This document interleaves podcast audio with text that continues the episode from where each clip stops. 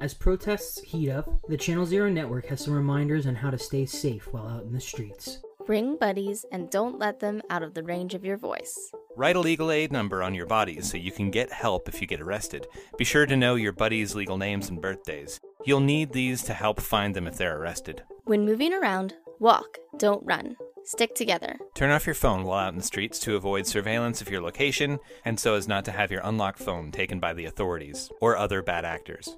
Try your best not to stick out in a crowd. Cover up tattoos with clothing or body paint. Cops will use footage from the protest to try to identify you. Wear clothes that are good for moving quickly.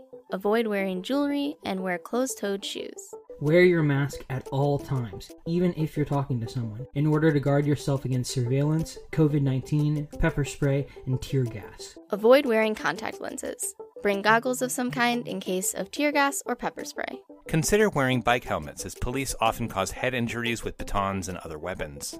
Don't take photos or videos of people doing anything illegal or with their faces uncovered. Whenever possible, film the cops, not the protesters. Only put water in your eyes. Don't use milk or baking soda or anything else.